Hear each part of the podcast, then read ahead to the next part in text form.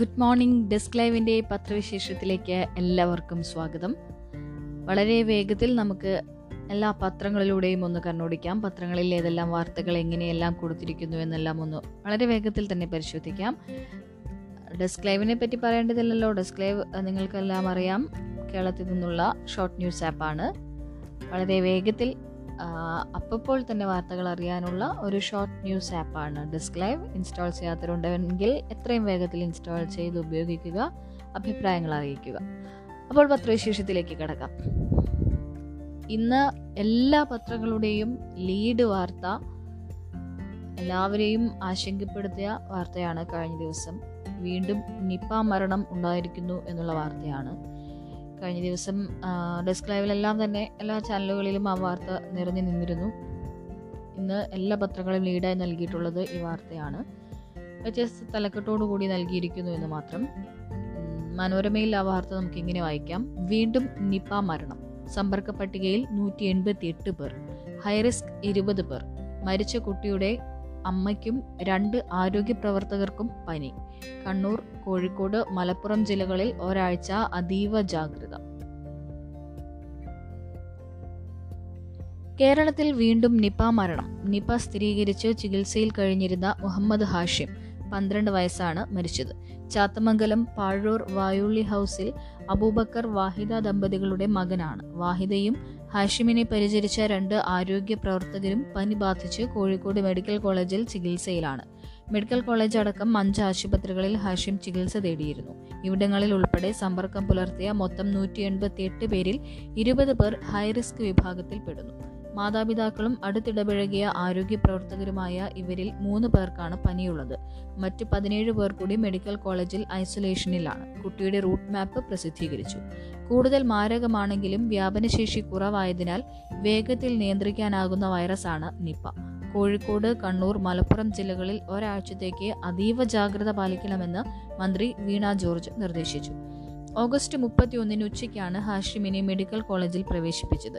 സ്ഥിതി ഗുരുതരമായെങ്കിലും ഒഴിവില്ലാത്തതിനാൽ വെന്റിലേറ്ററിലേക്ക് മാറ്റാനായില്ല. പിറ്റേന്ന് രാവിലെ പതിനൊന്നിന് സ്വകാര്യ ആശുപത്രിയിലേക്ക് മാറ്റി. സ്രവ സാമ്പിൾ പൂനെയിലെ വൈറോളജി ഇൻസ്റ്റിറ്റ്യൂട്ടിൽ പരിശോധിച്ച് നാലിനാണ് വൈറസ് സ്ഥിരീകരിച്ചത്. ഇന്നലെ പുലർച്ചെ മരിച്ചു. പ്രോട്ടോകോൾ പാലിച്ച് കബറടക്കി. വൈറസിന്റെ ഉറവിടം കണ്ടെത്താൻ ആരോഗ്യവകുപ്പ് ശ്രമം തുടങ്ങി. മറ്റാരെങ്കിലും സമാന ലക്ഷണങ്ങളോടെ ചികിത്സ തേടിയിട്ടുണ്ടോ എന്നും അന്വേഷിക്കുന്നു. ആരോഗ്യവകുപ്പിന്റെ സംഘം വീടിനടുത്തുള്ള കൃഷിയിടത്തിൽ നിന്ന് റംബൂട്ടാൻ ശേഖരിച്ചിട്ടുണ്ട്. വവ്വാൽ സമ്പർക്കമുണ്ടോ എന്ന് പരിശോധിക്കാനാണ് ഇത്. കോഴിക്കോട് ഗസ്റ്റ് ഹൗസിൽ കൺട്രോൾ റൂമും മെഡിക്കൽ കോളേജിൽ പ്രത്യേക വാർഡും സജ്ജീകരിച്ചു.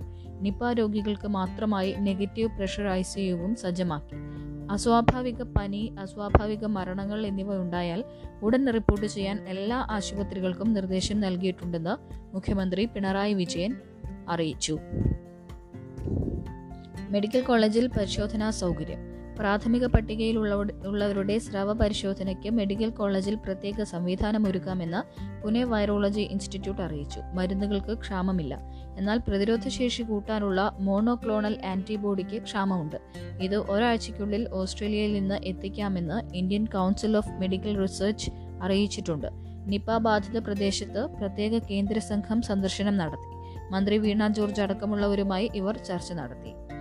സമ്പർക്കം അറിയിക്കാനുള്ള നമ്പർ ഇതിനോടൊപ്പം നൽകിയിട്ടുണ്ട്. ആരോഗ്യവകുപ്പിന്റെ ശ്രദ്ധയിൽപ്പെടാത്ത വിധത്തിൽ ആർക്കെങ്കിലും സമ്പർക്കം ഉണ്ടായെങ്കിൽ അറിയിക്കാൻ ഉള്ള ഫോൺ നമ്പറാണ് പൂജ്യം നാല് ഒൻപത് അഞ്ച് രണ്ട് മൂന്ന് എട്ട് രണ്ട് അഞ്ച് പൂജ്യം പൂജ്യം. രണ്ട് മൂന്ന് എട്ട് രണ്ട് എട്ട് പൂജ്യം പൂജ്യം. ഒപ്പം തന്നെ ഇതിനോടൊപ്പം നൽകിയിരിക്കുന്നു മൂന്നാം വരവ് എന്ന്. രണ്ടായിരത്തി പതിനെട്ട് മെയിൽ കോഴിക്കോട് പേരാമ്പ്രയിലാണ് കേരളത്തിൽ ആദ്യം നിപ സ്ഥിരീകരിച്ചത്. പതിനേഴ് പേർ മരിച്ചു. രണ്ടു പേർ രോഗമുക്തരായി. രണ്ടായിരത്തി പത്തൊൻപത് ജൂണിൽ കൊച്ചിയിൽ നിപ ബാധിച്ച ഇരുപത്തിമൂന്നുകാരനായ വിദ്യാർത്ഥിയും ചികിത്സയിലൂടെ സുഖം പ്രാപിച്ചു.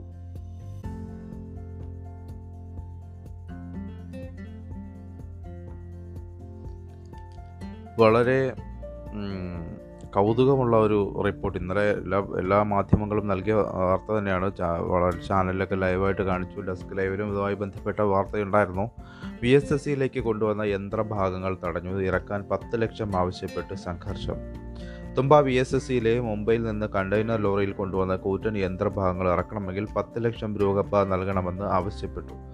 നൂറോളം പേർ മണിക്കൂറുകളോളം ലോറി തടഞ്ഞിട്ടതിനെ തുടർന്ന് സംഘർഷം. വേളി പാലത്തിന് സമീപം ഇന്നലെ രാവിലെയാണ് സംഭവം. വി എസ് എസ് സി അധികൃതർ മുഖ്യമന്ത്രിയുടെയും തൊഴിൽ മന്ത്രിയുടെയും സഹായം തേടിയതിനെ തുടർന്ന് വൻ പോലീസ് സന്നാഹം എത്തി. പ്രശ്നക്കാരെ ബലം പ്രയോഗിച്ച് നീക്കി വാഹനം കടത്തിവിട്ടു. പൂർണമായും യന്ത്രസഹായത്തോടെ ഇറക്കേണ്ട നൂറ്റി എൺപത്തിനാല് ടൺ ഉപകര ഉപകരണങ്ങളാണ് ടണ്ണിന് രണ്ടായിരം രൂപ നിരക്കിൽ പത്ത് ലക്ഷം രൂപയുടെ ലോറി തടഞ്ഞവർ ആവശ്യപ്പെട്ടത്.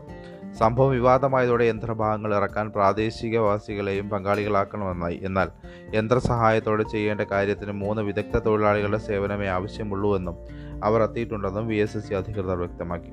അതോടെ തർക്കവും ബഹളവുമായി. തുടർന്നാണ് പോലീസ് ബലം പ്രയോഗിച്ച് അൻപത് പേർക്കെതിരെ തുമ്പ പോലീസ് കേസെടുത്തു. സംഭവം അന്വേഷിച്ച് നടപടിയെടുക്കാൻ മന്ത്രി വി ശിവൻകുട്ടി ജില്ലാ ലേബർ ഓഫീസർ ബി എസ് രാജീവിനെ ചുമതലപ്പെടുത്തി. വളരെ വിചിത്രമാണ് ഈ കയറ്റിറക്ക് തൊഴിലാളികളുടെ നടപടി. മനുഷ്യകരങ്ങൾ കൊണ്ട് ഇറക്കാൻ കഴിയാത്ത ഭീമാകാരമായ ഉപകരണങ്ങളാണ് വന്നത്. പക്ഷേ അതിന് നോക്കുകൂലി ആവശ്യപ്പെട്ടുകൊണ്ട് പ്രശ്നങ്ങൾ ഉണ്ടാക്കുക എന്നുള്ളതാണ് ഇതിലേറ്റവും ശ്രദ്ധിക്കേണ്ട കാര്യം. മറ്റൊന്ന് കുർബാന ഏകീകരണവുമായി ബന്ധപ്പെട്ട് നടന്ന തർക്കങ്ങളും സംഘർഷവും ഒക്കെ വളരെ വിശദമായ റിപ്പോർട്ടായി എല്ലാ പത്രങ്ങളുടെയും മുൻ പേജുകളിൽ ഇടം പിടിച്ചിട്ടുണ്ട്. എറണാകുളം ഇടയലേഖനം വായിച്ചത് പതിനാല് പള്ളികളിൽ മാത്രം കുർബാന ഏകീകരണവുമായി ബന്ധപ്പെട്ട് ആലുവയിൽ സംഘർഷമുണ്ടായിരുന്നു. സിറോ മലബാർ സഭയിലെ കുർബാന ഏകീകരണം സംബന്ധിച്ച ഇടയലേഖനം എറണാകുളം അങ്കമാലി അതിരൂപതയിലെ പതിനാല് പള്ളികളിൽ മാത്രമാണ് വായിച്ചത്. പലയിടത്തും വിശ്വാസികളിൽ ഒരു വിഭാഗം പ്രതിഷേധിക്കുകയും ഇടയലേഖനം കത്തിക്കുകയും ചെയ്തു. അതിരൂപതയിലെ മുന്നൂറ്റി മുപ്പത്തിയെട്ട് പള്ളികൾ മഠങ്ങൾ മറ്റ് സ്ഥാപനങ്ങൾ ഉൾപ്പെടെ നാനൂറ് ഇടങ്ങളിലാണ് ഞായറാഴ്ച ചടങ്ങുകൾ ഉണ്ടായിരുന്നത്. നിലവിലുള്ള ജനാഭിമുഖ കുർബാന തുടരണമെന്നാണ് എറണാകുളം അങ്കമാലി അതിരൂപതയിലെ ഭൂരിഭാഗം വൈദികരും വിശ്വാസികളും ആവശ്യപ്പെടുന്നത്. പുതിയ രീതിയിൽ കുർബാനയുടെ ആദ്യ ഭാഗം വിശ്വാസികൾക്ക് നേരെയും പ്രധാന ഭാഗം അൾത്താരയ്ക്ക് അഭിമുഖവുമായാണ് അർപ്പിക്കുക. നവംബർ ഇരുപത്തിയെട്ട് മുതൽ പുതുക്കിയ രീതി തുടങ്ങാനാണ് സിനഡ് നിർദ്ദേശം. ഇത് സംബന്ധിച്ച ഇടയലേഖനമാണ് പള്ളികളിൽ വായിക്കാൻ നൽകിയിരുന്നത്. ചൊവ്വല പ്രസന്നപുരം പള്ളിയിൽ ഇടയലേഖനം വായിക്കുന്നത് ഒരു വിഭാഗം തടഞ്ഞു. ഇടയലേഖനം പള്ളിക്ക് മുന്നിൽ കത്തിച്ചു. രണ്ടാമത്തെ കുർബാനയ്ക്കിടെ ഇടയലേഖനം വായിച്ചതായി വായിച്ചതായി വികാരി അറിയിച്ചു. കർദിനാൾ മാർ ജോർജ് ആലഞ്ചേരി സാമ്പത്തിക തട്ടിപ്പ് നടത്തിയിട്ടുണ്ടെന്നും ഇതിനെ കൂട്ടുനിന്ന വൈദികർ ചുമതല വഹിക്കുന്ന പള്ളികളിൽ മാത്രമാണ് ഇടയലേഖനം വായിച്ചതെന്നും അൽമായ മുന്നേറ്റം ആരോപിച്ചു. പാരാലിമ്പിക്സിലെ ഇന്ത്യയുടെ ചരിത്ര നേട്ടം എല്ലാ മാധ്യമങ്ങളുടെയും മുൻപേജിൽ നമുക്ക് വായിക്കാം. വ്യത്യസ്ത തലക്കെട്ടോടുകൂടി തന്നെ എല്ലാ പത്രങ്ങളും ഇത് മുൻപേജിൽ തന്നെ നൽകിയിട്ടുണ്ട്. മാതൃഭൂമിയിൽ ഇങ്ങനെ വായിക്കാം. പാരാലിമ്പിക്സ് ഇന്ത്യയ്ക്ക് ചരിത്ര നേട്ടം പത്തൊൻപത് മെഡലാണ് ഇന്ത്യ നേടിയത്. ഇരുപത്തിനാലാം സ്ഥാനത്താണ്. ഭിന്നശേഷിക്കാരുടെ ലോക കായികമേളയായ പാരാലിമ്പിക്സിൽ തിരശ്ശീല വീഴുമ്പോൾ അഭിമാനത്തോടെ ഇന്ത്യ അഞ്ച് സ്വർണം ഉൾപ്പെടെ പത്തൊൻപത് മെഡലുകളുമായി പാരാലിമ്പിക്സ് ചരിത്രത്തിലെ ഏറ്റവും മികച്ച പ്രകടനത്തോടെയാണ് ഇന്ത്യൻ സംഘം ടോക്കിയോയിൽ നിന്ന് മടങ്ങുന്നത്. മെഡൽ പട്ടികയിൽ ഇരുപത്തിനാലാം സ്ഥാനം ഗെയിംസ് ഞായറാഴ്ച സമാപിച്ചു. രണ്ടായിരത്തി പതിനാറ് റിയോ ഒളിമ്പിക്സിൽ രണ്ട് സ്വർണം ഉൾപ്പെടെ നാല് മെഡൽ നേടിയതാണ് ഇതുവരെയുള്ള മികച്ച പ്രകടനം. ഞായറാഴ്ച പുരുഷന്മാരുടെ ബാഡ്മിന്റണിൽ കൃഷ്ണ നാഗർ സ്വർണവും ഐ എ എസ് ഓഫീസറായ സുഹാസ് സീതിരാജ് വെള്ളിയും നേടി. പാരാലിമ്പിക്സിൽ മെഡൽ നേടുന്ന ആദ്യ സിവിൽ സർവീസുകാരനാണ് സുഹാസ്. തൊണ്ണൂറ്റിയാറ് സ്വർണവും അറുപത് വെള്ളിയും അൻപത്തിയൊന്ന് വെങ്കലവും ഉൾപ്പെടെ ഇരുന്നൂറ്റിയേഴ് മെഡലുകളുമായി ചൈന ഒന്നാം സ്ഥാനം നേടി. താലിബാൻ സഖ്യത്തിൽ തമ്മിലടി എന്ന വാർത്തയും മാതൃഭൂമിയുടെ മുൻപേജിൽ വായിക്കാം മുല്ല ബരാദറിന് വെടിയേറ്റെന്ന റിപ്പോർട്ട്. അഫ്ഗാനിസ്ഥാനിൽ സർക്കാർ ഉണ്ടാക്കുന്നതിൽ തമ്മിലടിച്ച് താലിബാനും ഹക്കാനി ശൃംഖലയും സഖ്യകക്ഷികളായ ഇരു കൂട്ടരും ഏറ്റുമുട്ടിയെന്നും നിയുക്ത സർക്കാരിനെ നയിക്കുമെന്ന് പ്രതീക്ഷിക്കുന്ന മുല്ല ബരാദറിന് വെടിയേറ്റെന്നും പഞ്ചശീർ ഒബ്സർവർ റിപ്പോർട്ട് ചെയ്തു. ഗുരുതരമായി പരിക്കേറ്റ ബരാദറിനെ പാകിസ്ഥാനിലെ ആശുപത്രിയിൽ പ്രവേശിപ്പിച്ചത് പ്രവേശിപ്പിച്ചതായി പഞ്ചശീർ നിയന്ത്രിക്കുന്ന പ്രതിരോധ സേനയും വെളിപ്പെടുത്തി. പുതിയ സർക്കാരിൽ ന്യൂനപക്ഷങ്ങൾക്കും പ്രാതിനിധ്യം നൽകണമെന്നാണ് ബരാദറിന്റെ ആവശ്യം. എന്നാൽ തീവ്ര യാഥാസ്ഥിതിക വിഭാഗങ്ങളെ മാത്രം ഉൾപ്പെടുത്തിയുള്ള സുന്നി പഷ്തൂൺ സർക്കാർ മതിയെന്ന നിലപാടിൽ ഹഖാനി ശൃംഖലയുടെ തലവൻ അനസ് ഹക്കാനി ഉറച്ചുനിന്നു ഇതോടെ ഇരു നേതാക്കളും ഏറ്റുമുട്ടിയെന്നും അപ്പോഴാണ് ബരാദറിന് വെടിയേറ്റതെന്നുമാണ് വിവരം. സർക്കാർ പ്രഖ്യാപനം ഉടൻ ഉണ്ടാകുമെന്ന് താലിബാൻ നേരത്തെ പ്രഖ്യാപിച്ചെങ്കിലും അധികാര തർക്കവും ബരാദറിന് പരിക്കേറ്റതും കാരണം നീട്ടിക്കൊണ്ടു പോവുകയാണെന്നാണ് സൂചന. പഞ്ചഷീറിലെ ഏറ്റുമുട്ടൽ അവസാനിപ്പിച്ച് കാബൂളിൽ തിരിച്ചെത്താൻ താലിബാൻ സംഘത്തിന് നിർദ്ദേശം ലഭിച്ചെന്നും റിപ്പോർട്ടുണ്ട്. എന്നാൽ മുല്ല ബരാദർ ഐക്യരാഷ്ട്രസഭാ പ്രതിനിധികളുമായി കൂടിക്കാഴ്ച നടത്തിയതിന്റെ ചിത്രങ്ങൾ പുറത്തുവന്നിട്ടുണ്ട്. പ്രശ്നപരിഹാരത്തിന് പാക് രഹസ്യാന്വേഷണ വിഭാഗം തലവൻ ലഫ്റ്റനന്റ് ജനറൽ ഫായിസ് ഹമീദ് കാബൂളിലെത്തി. താലിബാന്റെ ക്ഷണപ്രകാരം മുതിർന്ന പാക് നേതാക്കളും ഹമീദിനൊപ്പമുണ്ട്. വീട്ടു നയതന്ത്രവുമായി സതീശൻ ഉമ്മൻചാണ്ടിയെയും ചെന്നിത്തലയും കണ്ടു. ഡി സി സി അധ്യക്ഷ പട്ടികയിൽ ബന്ധ അധ്യക്ഷ പട്ടികയുമായി ബന്ധപ്പെട്ട് എ ഐ ഗ്രൂപ്പ് നേതാക്കൾക്കുള്ള അതൃപ്തി നീക്കാൻ കോൺഗ്രസ് നേതൃത്വം ശ്രമം തുടങ്ങി. പ്രതിപക്ഷ നേതാവ് വി ടി സതീശൻ ഞായറാഴ്ച ഉമ്മൻചാണ്ടിയെ വീട്ടിലെത്തിയും രമേശ് ചെന്നിത്തല ഹരിപ്പാട് രമേശ് ചെന്നിത്തലയെ ഹരിപ്പാട്ടെ ക്യാമ്പ് ഓഫീസിലെത്തിയും കണ്ടു. നേതൃത്വം മുൻകൈ എടുത്താൽ ചർച്ചയ്ക്ക് തയ്യാറാണെന്ന് ഉമ്മൻചാണ്ടി കഴിഞ്ഞ ദിവസം പറഞ്ഞതിന് പിന്നാലെയാണ് സതീശന്റെ സന്ദർശനം. തിരുവഞ്ചൂർ രാധാകൃഷ്ണൻ എം എൽ എയുടെ വീട്ടിൽ നിന്ന് പ്രഭാത ഭക്ഷണവും കഴിച്ചാണ് വി ടി സതീശൻ മടങ്ങിയത്. എല്ലാ പ്രശ്നങ്ങളും ചർച്ചയിലൂടെ പരിഹരിക്കുമെന്ന് ഉമ്മൻചാണ്ടിയുമായുള്ള കൂടിക്കാഴ്ചയ്ക്ക് ശേഷം വി ഡി സതീശൻ പറഞ്ഞു. മുതിർന്ന നേതാക്കളുമായി കൂടിയാലോചന നടത്തും. അവർക്ക് എന്തെങ്കിലും പ്രയാസങ്ങളുണ്ടായെങ്കിൽ പൂർണമായി പരിഹരിക്കും. കോൺഗ്രസ് ശക്തമായി തിരിച്ചു വരണമെന്ന് നേതാക്കളും പ്രവർത്തകരും ഒരുപോലെ ആഗ്രഹിക്കുന്നുവെന്ന് വി ഡി സതീശൻ പറഞ്ഞു. പിന്നീട് അദ്ദേഹം രമേശ് ചെന്നിത്തലയെ ഹരിപ്പാട്ടെ ക്യാമ്പ് ഓഫീസിലെത്തി കണ്ടു. ഇരുവരും ഒന്നിച്ച് മാധ്യമങ്ങളോട് സംസാരിക്കുകയും ചെയ്തു. കോൺഗ്രസ് ആണ് ആദ്യം ഗ്രൂപ്പ് രണ്ടാമതെന്നാണ് ഇന്നലെ മുഖ്യമന്ത്രി മുൻ മുഖ്യമന്ത്രി ഉമ്മൻചാണ്ടി പ്രതികരിച്ചത്. ഐ എൻ എൽ തർക്കം തീർന്നു ഇരുപക്ഷവും ഒന്നായി. രണ്ടു മാസത്തോളമായി തുടരുന്ന തർക്കത്തിനൊടുവിൽ ഐ എൻ എല്ലിന്റെ അനുരഞ്ജനം. ഇരു വിഭാഗങ്ങളും ഒരുമിച്ച് പ്രവർത്തിക്കും.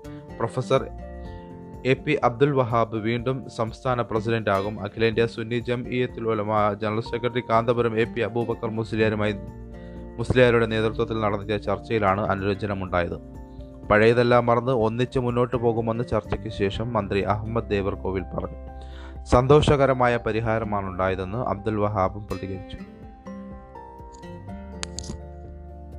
പോർമുഖം തുറന്ന് മഹാസംഗമം. ഭാരത് ബന്ദ് ഇരുപത്തിയേഴിലേക്ക് മാറ്റിയെന്ന് ദേശാഭിമാനിയുടെ മുൻപേജിൽ നമുക്ക് വായിക്കാം. ജനകീയ പോരാട്ട ചരിത്രത്തിൽ അവിസ്മരണീയമായ അധ്യായം രചിച്ച് മുസഫർ നഗറിൽ അത്യുജ്വല തൊഴിലാളി കർഷക മുന്നേറ്റം. ലക്ഷങ്ങൾ അണിനിരുന്ന റാലി കർഷകരുടെയും തൊഴിലാളികളുടെയും സമരവീര്യത്തിന്റെയും നിശ്ചയദാർഢ്യത്തിന്റെയും വിളംബരമായി. ഉത്തർപ്രദേശിലെയും ഉത്തരാഖണ്ഡിലെയും ബി ഭരണത്തിന് അറുതി വരുത്താനുള്ള ശ്രമങ്ങളിൽ മുഴുകാൻ Muzaffarnagar G I C മൈതാനത്ത് ചേർന്ന കിസാൻ മഹാപഞ്ചായത്ത് ആഹ്വാനം ചെയ്തു. ഇരുപത്തിയഞ്ചിന് നടത്താനിരുന്ന ഭാരത് ബന്ദ് ഇരുപത്തിയേഴിലേക്ക് മാറ്റാനും വൻ വിജയമാക്കാനും മഹാപഞ്ചായത്ത് തീരുമാനിച്ചു. മോദി സർക്കാരിന്റെ മൂന്ന് കാർഷിക നിയമവും നിർദ്ദിഷ്ട വൈദ്യുതി ബില്ലും പിൻവലിക്കണമെന്നും നിയമപരമായി മിനിമം താങ്ങുവല താങ്ങുവില ഉറപ്പാക്കണമെന്നും ആവശ്യപ്പെട്ട് പത്ത് മാസമായി ഡൽഹി അതിർത്തികളിൽ നടക്കുന്ന പ്രക്ഷോഭത്തിന്റെ ഭാഗമായാണ് സംയുക്ത കിസാൻ മോർച്ച തൊഴിലാളി കർഷക മുന്നേറ്റം സംഘടിപ്പിച്ചത്. ഉത്തരേന്ത്യൻ ഗ്രാമങ്ങളിൽ നിന്നെത്തിയ കർഷകർ മുസഫർ നഗർ നഗരത്തെ ആകെ രണഭൂമിയാക്കി. ചുവപ്പും പച്ചയും മഞ്ഞയും വർണങ്ങളിലുള്ള കൊടികളേന്തിയ തൊഴിലാളികളും കർഷകരും ജാതി ജാതിമത ഭേദങ്ങൾ വെടിഞ്ഞ് ഒത്തുചേർന്നു. ആയിരക്കണക്കിന് ദേശീയ പതാകയും ഉയർന്നു. ബി ജെ പി സർക്കാരുകളുടെ വഞ്ചനയ്ക്കെതിരെ നാനാഭാഷകളിൽ മുദ്രാവാക്യം മുഴങ്ങി. തൊഴിലാളി കർഷക ഐക്യം രാജ്യത്തിന്റെ നിലനിൽപ്പിന് അനിവാര്യമാണെന്ന് റാലി പ്രഖ്യാപിച്ചു. കനത്ത മഴയ്ക്ക് പിന്നാലെ പൊള്ളുന്ന ചൂടായിരുന്നു ഞായറാഴ്ച. പൊതുയോഗം അവസാനിക്കും വരെ മണിക്കൂറുകളോളം കർഷകർ മൈതാനത്ത് തുടർന്നു. ഉത്തർപ്രദേശ് ഉത്തരാഖണ്ഡ് പഞ്ചാബ് ഹരിയാന രാജസ്ഥാൻ മധ്യപ്രദേശ് സംസ്ഥാനങ്ങളിൽ നിന്നുള്ളവരാണ് എത്തിയവരിൽ കൂടുതൽ. ബംഗാൾ ബീഹാർ കേരളം തമിഴ്നാട് കർണാടക ആന്ധ്രാപ്രദേശ് തെലങ്കാന മഹാരാഷ്ട്ര എന്നിവിടങ്ങളിൽ നിന്നും പ്രതിനിധി സംഘങ്ങളെത്തി സ്ത്രീ യുവജന സാന്നിധ്യം ശ്രദ്ധേയമായി. നൂറുകണക്കിന് കേന്ദ്രങ്ങളിൽ ഭക്ഷണം സൗജന്യമായി വിതരണം ചെയ്തു. മെഡിക്കൽ ക്യാമ്പുകളും പ്രവർത്തിച്ചു. ഹന്നാൻ മൊള്ള രാകേഷ് ടിക്കായത്ത് നരേഷ് ടിക്കായത്ത് ധർമ്മേന്ദ്ര മലിക് മേധ പട്കർ യോഗേന്ദ്ര യാദവ് ഡോക്ടർ ദർശൻ പാൽ ഗുണാം സിംഗ് ചടു ഗുണാം സിംഗ് ചടുണി തുടങ്ങി എന്നിവരടക്കം സംയുക്ത കിസാൻ മോർച്ച നേതാക്കൾ സംസാരിച്ചു. ഇനി ദീപികയിലേക്ക് വന്നാൽ വ്യാജ വാക്സിനെതിരെ കേന്ദ്രത്തിന്റെ മുന്നറിയിപ്പ് എന്ന വാർത്ത മുൻപേജിൽ വായിക്കാം. രാജ്യത്ത് കോവിഡ് മരുന്നുകളുടെ ആധികാരികത ഉറപ്പുവരുത്തുന്നതിനും തിരിച്ചറിയുന്നതിനുമുള്ള മാർഗനിർദ്ദേശങ്ങളുമായി കേന്ദ്ര സർക്കാർ. അന്താരാഷ്ട്ര തലത്തിൽ വ്യാജ വാക്സിനുകൾ ഇറങ്ങുന്ന നടപടി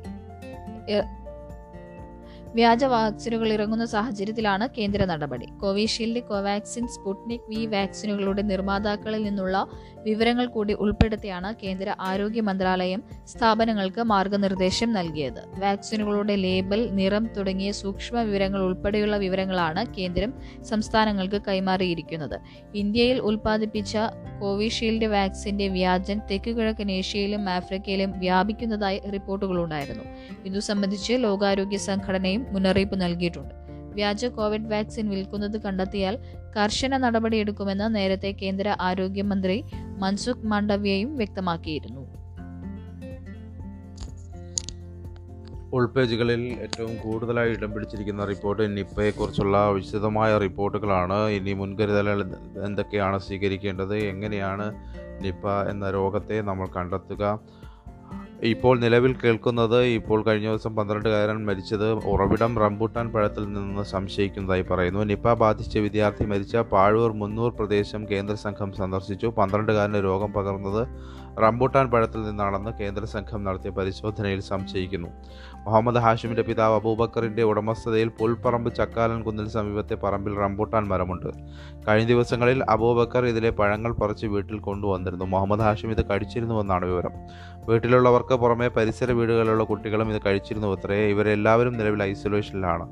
കേന്ദ്ര സംഘവും ആരോഗ്യവകുപ്പ് അധികൃതരും റംബൂട്ടാൻ മരത്തിൽ നടത്തിയ പരിശോധനയിൽ പല പഴങ്ങളും പക്ഷികൾ കൊത്തിയ നിലയിലാണ്. മരത്തിൽ ഒവ്വാലുകളും വരാറുണ്ടെന്ന് പരിസരവാസികൾ പറയുന്നു. രോഗബാധ ഉണ്ടായത് റംബുട്ടാനിൽ നിന്നാണോ എന്ന് വിശദമായ പരിശോധനയിൽ മാത്രമേ കണ്ടെത്താനാവൂ. ഇതിനോടൊപ്പം ദേശാഭിമാനി നൽകിയിരിക്കുന്നത് ഇങ്ങനെയാണ്. ആഡോ റംബൂട്ടാനോ എന്നാണ്. കോഴിക്കോട്ടെ നിപ്പ മരണത്തിൽ വൈറസിന്റെ ഉറവിടം തേടി ആരോഗ്യവകുപ്പ് പ്രഭവ കേന്ദ്രം വീടായിരിക്കാമെന്നാണ് പ്രാഥമിക നിഗമനം. മരിച്ച മുഹമ്മദ് ഹാഷിമിന്റെ വീട്ടിലെ ആടുകളിൽ ഒന്ന് രണ്ടര മാസം മുൻപ് രോഗം ബാധിച്ച് ചത്തിരുന്നു. ആടിനെ പരിപാലിച്ചത് കുട്ടിയായിരുന്നു. ഇതിന്റെ അടിസ്ഥാനത്തിൽ ജില്ലാ മൃഗസംരക്ഷണാധികൃതർ സ്ഥലത്തെത്തി പരിശോധന നടത്തി. പറമ്പിലെ റംബൂട്ടാൻ പഴവും കുട്ടി കഴിച്ചിരുന്നതായാണ് വിവരം. ഇതിൽ നിന്നാണോ വൈറസ് എത്തിയതെന്നും സംശയമുണ്ട്. മരച്ചുവട്ടിൽ വവ്വാൽ കടിച്ച പഴങ്ങൾ കണ്ടെത്തിയിട്ടുണ്ട്. ആരോഗ്യ വിദഗ്ധരുടെ കൃത്യമായ പരിശോധനയിലെ യഥാർത്ഥ ഉറവിടം കണ്ടെത്താനാകൂ. പരിസരങ്ങളിൽ സമീപകാലത്തുണ്ടായ മരണങ്ങളും ആരോഗ്യവകുപ്പ് പരിശോധിക്കുന്നുണ്ട്.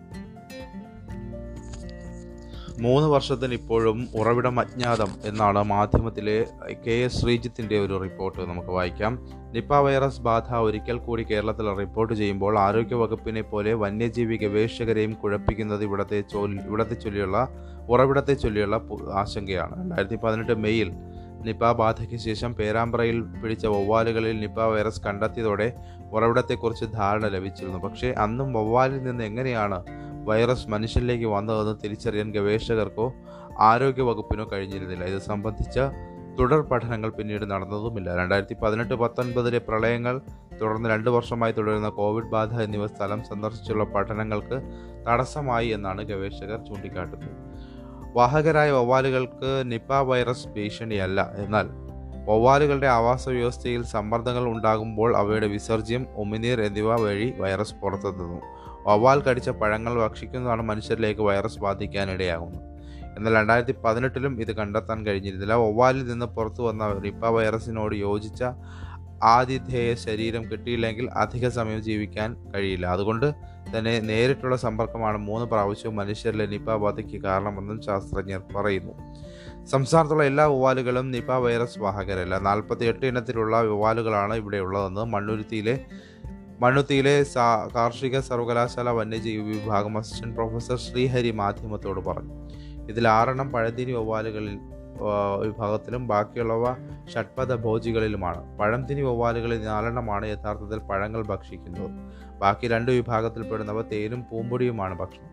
പഴന്തിനി വവ്വാലുകളാണ് നിപ വൈറസ് വാഹകർ. ഇവയിൽ സലീം അലി ഫ്രൂട്ട് ബാറ്റിനെ സൈലന്റ് വാലി ദേശീയ ഉദ്യാനത്തിലും പെരിയാർ കടുവാ സങ്കേതത്തിലും ഡോബ്സൺസ് ലോങ് ടങ് ഫ്രൂട്ട് ബാറ്റിനെ പറമ്പിക്കുളത്ത് മാനമേഖലയിലും വിതിരയിലുമാണ് കാണുന്നത്. അതുകൊണ്ട് തന്നെ കോഴിക്കോട് നിപ ബാധയ്ക്ക് കാരണം ഇവയല്ല. ബാക്കി നാലിനവും കേരളത്തിൽ എല്ലായിടത്തും കാണുന്നതാണ്. രണ്ടായിരത്തി പതിനെട്ടിൽ കോഴിക്കോട് വൈറസ് ബാധ കണ്ടെത്തിയത് പഴംതീനിയായ കടവാവലിൽ നിന്നായിരുന്നു. ഒപ്പം പേരാമ്പ്രയിൽ വീട്ടിലെ കിണറ്റിൽ നിന്ന് ഷഡ്പഥ ബോധിയായ ഒവാലിനെ ശ്രീഹരിയും കണ്ടെത്തി. എന്നാൽ ഇതിലും നിപ്പ വൈറസ് കണ്ടെത്തിയിട്ടില്ല എന്നുള്ളതാണ് വലിയ ആശങ്കയ്ക്ക് വകവയ്ക്കുന്ന കാര്യങ്ങൾ. പാഠം പഠിക്കാതെ സർക്കാർ മെഡിക്കൽ കോളേജിനും വൻവീഴ്ച. സംസ്ഥാന ആരോഗ്യവകുപ്പ് പാഠം പഠിച്ചില്ലെന്ന് വ്യക്തമാക്കുന്നതാണ് മുൻ- മൂന്ന് വർഷത്തിന് ശേഷമുള്ള നിപ രോഗബാധയുടെ വരവ്.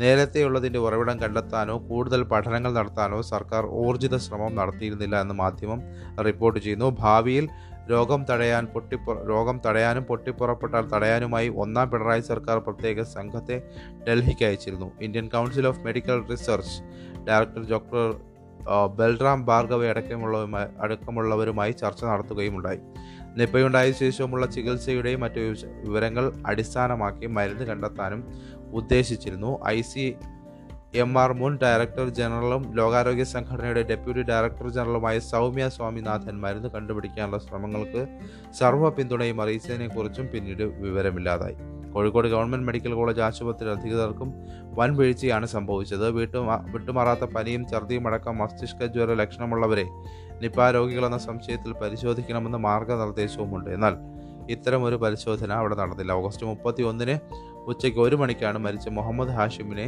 സ്വകാര്യ ആശുപത്രിയിൽ നിന്ന് മെഡിക്കൽ കോളേജ് ആശുപത്രിയിൽ എത്തിച്ചത്. പിറ്റേന്ന് പതിനൊന്ന് മണിവരെ ഹാഷിമുമായി ബന്ധുക്കൾ മെഡിക്കൽ കോളേജ് ആശുപത്രിയിൽ ഉണ്ടായിരുന്നു ഇതിനിടയിൽ സ്കാനിംഗ് അടക്കമുള്ള പരിശോധനകൾക്കായി വിവിധയിടങ്ങളിൽ ഹാഷിമിനെ എത്തിച്ചു. പിന്നീട് വെന്റിലേറ്റർ ഒഴിവില്ലാത്തതിനാൽ നഗരത്തിലെ സ്വകാര്യ ആശുപത്രിയിലേക്ക് മാറ്റുകയായിരുന്നു. സ്വകാര്യ ആശുപത്രിയിലെത്തിയ ഉടൻ നിപ്പ എന്ന സംശയത്തിൽ സ്രവം പരിശോധിക്കാനെടുത്തു. അതേസമയം കൂടുതൽ പരിശോധന നടത്തുവാൻ തീരുമാനിച്ചിരുന്നുവെന്നും മറ്റൊരു ആശുപത്രിയിലേക്ക് മാറ്റണമെന്ന് ബന്ധുക്കൾ ആവശ്യപ്പെടുകയായിരുന്നുവെന്നും മെഡിക്കൽ കോളേജ് അധികൃതർ പറഞ്ഞു. വീഴ്ചയുണ്ടായെന്ന പരാതി പരിശോധിക്കുമെന്ന് ആരോഗ്യമന്ത്രി വീണ ജോർജും അറിയിച്ചു. ഓർമ്മകളിൽ ഇപ്പോഴുമുണ്ട് ആ ഭയാനക നിമിഷം. നിപ്പ വന്നിട്ട് ഇരുപത്തിമൂന്ന് വർഷമായി നിപ്പ എന്ന രോഗം കണ്ടെത്തിയിട്ട് ആകെ രോഗം ബാധിച്ചത് അറുന്നൂറ്റി മുപ്പത്തിരണ്ട് പേർക്കാണ്. അതുകൊണ്ട് രോഗവ്യാപന തോത് വളരെ കുറവുള്ള ഒരു രോഗമാണ് നിപ്പ. പക്ഷേ മരണ സാധ്യത കൂടും കോവിഡിനെ അപേക്ഷിച്ച് മരണസാധ്യത കൂടുതലുള്ള ഒരു രോഗം കൂടിയാണ് നിപ്പ.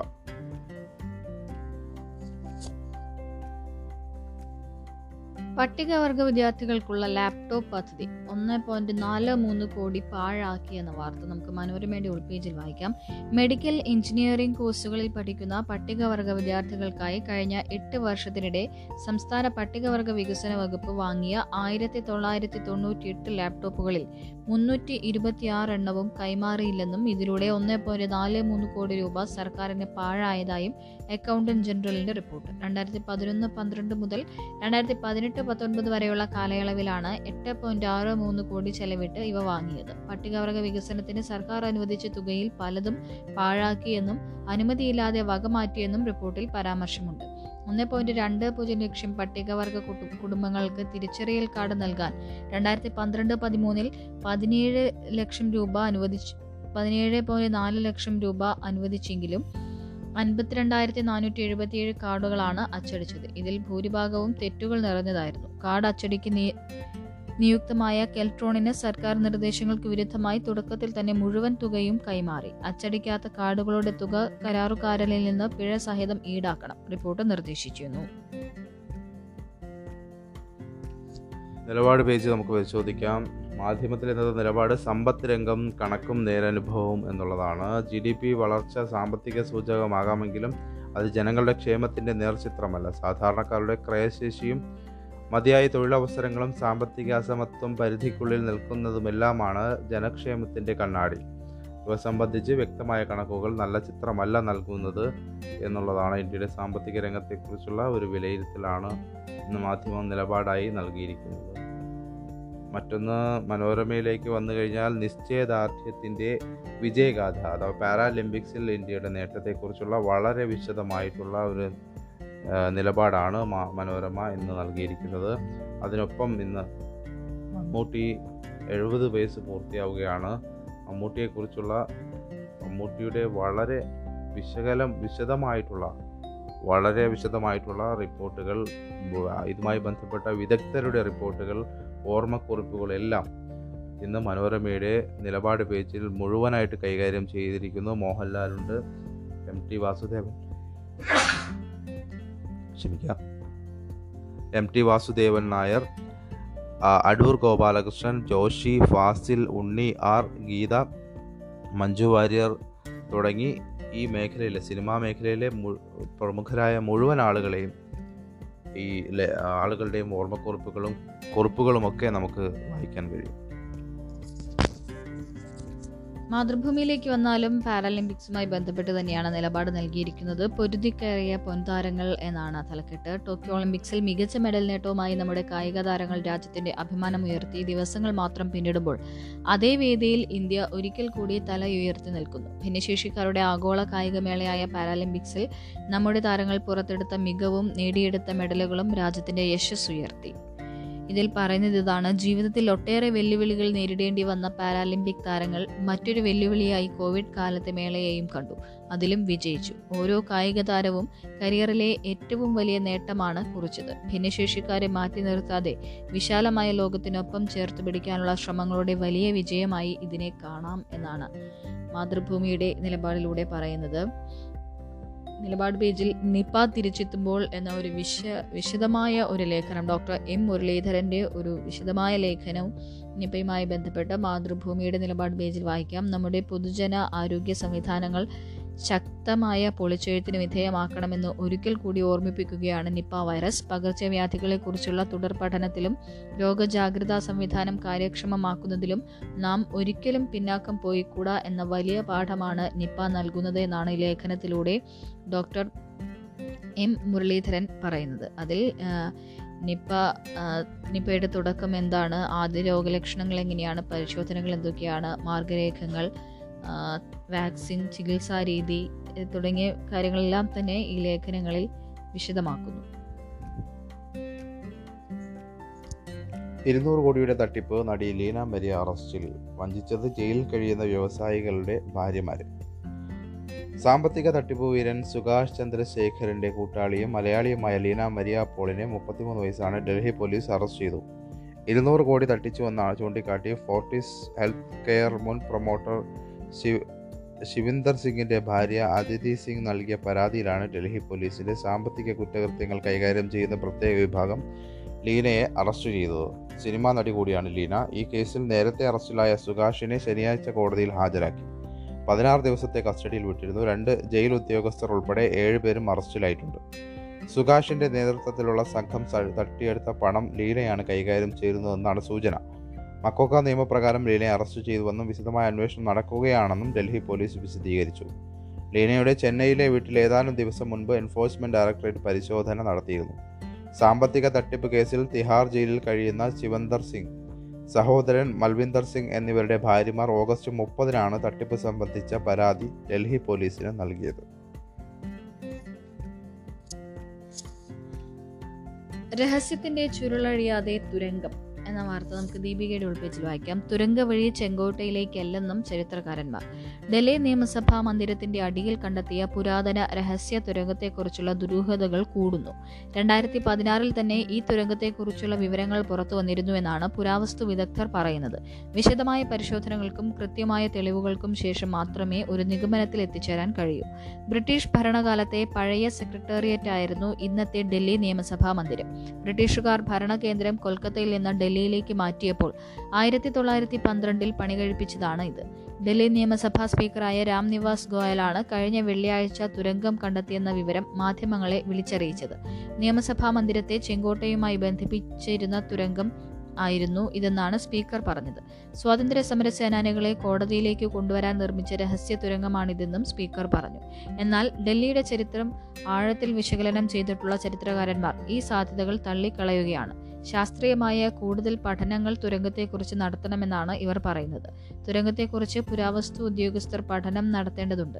നിലവിലെ മെട്രോ റെയിൽ പാതയും ഫ്ലൈ ഓവറുകളും തുരങ്കത്തിന്റെ പാതയും മൂടിക്കളഞ്ഞിട്ടുണ്ടെങ്കിൽ അത് മറികടന്ന് പരിശോധന നടത്താനുള്ള ആധുനിക മാർഗങ്ങൾ ഇപ്പോഴുണ്ടെന്നാണ് ആർക്കിയോളജിക്കൽ സർവേ ഓഫ് ഇന്ത്യയുടെ വാദം.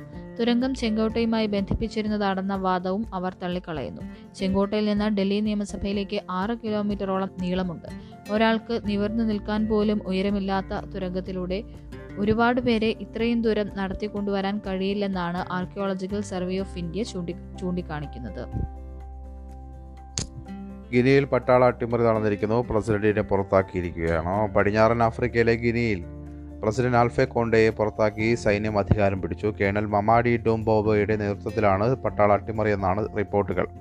ഔദ്യോഗിക ടി വി ചാനലിന്റെ നിയന്ത്രണം ഏറ്റെടുത്ത സൈന്യം സർക്കാരിനെ പിരിച്ചുവിട്ടതായി പ്രഖ്യാപിച്ചു. രാജ്യാതിർത്തികൾ അടച്ചിരിക്കുകയാണ്. ആയിരത്തി തൊള്ളായിരത്തി എൺപത്തി ആയിരത്തി എണ്ണൂറ്റി തൊണ്ണൂറ്റി ഒന്ന് മുതൽ ഫ്രഞ്ച് അധീനതയിലായിരുന്ന ഗിനി ആയിരത്തി തൊള്ളായിരത്തി അൻപത്തി എട്ടിലാണ് സ്വാതന്ത്ര്യം നേടിയത്. ജനാധിപത്യ രീതിയിലുള്ള തെരഞ്ഞെടുപ്പ് നടന്നത് രണ്ടായിരത്തി പത്തിലാണ് പട്ടാള അട്ടിമറിയെ തുടർന്ന് ഗിനിയും മൊറോക്കോയുമായി ഇന്ന് നടക്കാനിരുന്ന ലോകകപ്പ് യോഗ്യതാ മത്സരം ഫിഫ മാറ്റിവെച്ചു. മത്സരത്തിനെത്തിയ മൊറോക്കോ ടീം ഇവിടെ കുടുങ്ങിക്കിടക്കുകയാണ് എന്നതാണ് അതുമായി ബന്ധപ്പെട്ട റിപ്പോർട്ട്. ഏറെക്കുറെ നമ്മൾ പ്രധാനപ്പെട്ട വാർത്തകളൊക്കെ കൈകാര്യം ചെയ്ത് കഴിഞ്ഞു. വാർത്തകൾ അപ്പോൾ വേഗത്തിലറിയാൻ നിങ്ങൾ ഡെസ്ക് ലൈവ് ആപ്പ് ഇൻസ്റ്റാൾ ചെയ്യുക.